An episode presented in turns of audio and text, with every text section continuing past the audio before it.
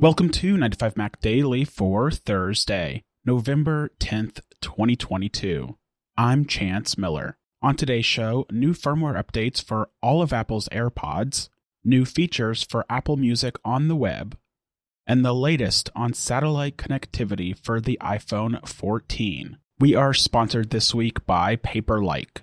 Leading off today, Apple is rolling out new firmware to all of its different versions of AirPods. This includes AirPods Pro, AirPods Pro 2, AirPods Max, AirPods 2, and AirPods 3. So if you have anything other than first generation AirPods, you have a new firmware version available. Unfortunately, Apple doesn't publish in depth release notes for any of its AirPods firmware updates. The company says these updates simply include bug fixes and other improvements. You also can't manually update your AirPods to the new firmware. Instead, the update will be installed when your AirPods are connected via Bluetooth to your iPhone. For AirPods Pro 2, we're hoping that this update addresses some issues with audio syncing and audio drifting, something that has been a complaint since AirPods Pro 2 launched in September.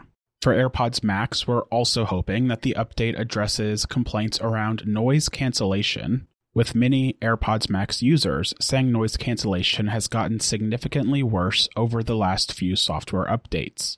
You can check your AirPods firmware version by opening the Settings app on your iPhone while your AirPods are connected, going to the Bluetooth menu, choosing your AirPods, tapping the I next to them, and looking at the firmware number. For all of today's updates, the new build number is 5B58. So if that's what you see, then your AirPods have been updated and if not, you'll just have to keep waiting until the update hits your devices. In other news today, Apple is rolling out a big change to the web application for Apple Music in beta.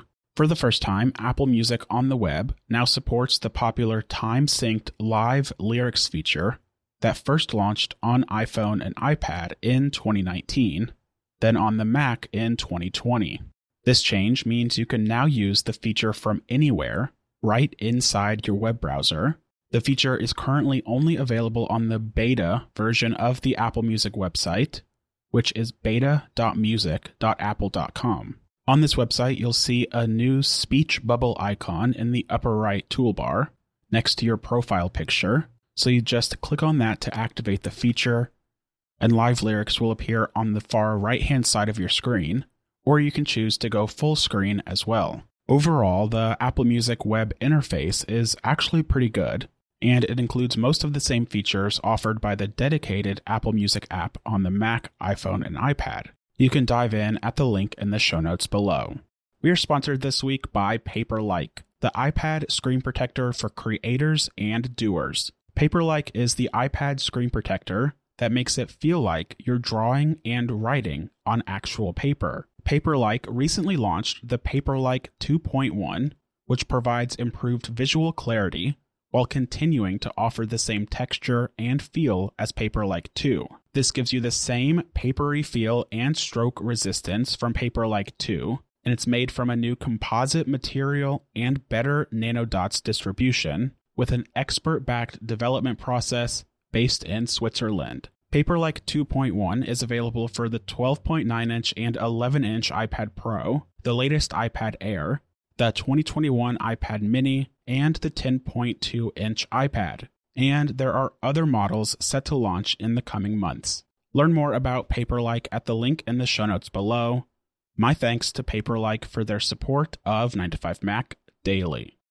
Rounding out today, Apple confirmed in a press release this morning that the new satellite connectivity features for iPhone 14 and iPhone 14 Pro are still slated to launch in November for customers in the United States and Canada. This lines up with the timeline that Apple promised when it first announced the iPhone 14 in September, but since then the company hadn't given any sort of update, so many people were wondering if satellite connectivity might have been delayed. Thankfully, that's not the case, and Apple says we can expect it to be enabled sometime this month. The service is offered for free for the first two years, and Apple hasn't yet revealed any sort of pricing details for after that time period is up. Emergency SOS via satellite uses L and S spectrum bands to connect to satellites overhead. Apple is working with Globalstar satellites that are orbiting the planet to power this new feature. Apple says that iPhone users will need a clear view of the sky to be able to reach a satellite, and there will be an on screen user interface on the iPhone to help the user point their phone in the right direction. Satellite connectivity will let users send very basic messages and their location to emergency services, and it can also be used to transmit the person's location with the Find My app. But while Apple says emergency SOS via satellite is still coming this month, we don't yet have an exact release date, and we don't know if it'll be a standalone software update or if it'll be a server side change. As we said yesterday, Apple just released iOS 16.1.1, and iOS 16.2 isn't expected until December. Most of the functionality is already embedded in the iOS 16.1 operating system under the hood, so our bet is that this is a server side change, and Apple will flip the switch sometime soon. That wraps up another episode of 9to5Mac Daily. As always, if you like the show, please be sure to subscribe and leave us a rating and a review in Apple Podcasts or in Spotify. You can find all of the latest Apple news on 9to5mac.com. Follow along with me on Twitter at Chance H. Miller, and be sure to come back tomorrow for a new episode of 9 to 5 Mac Daily.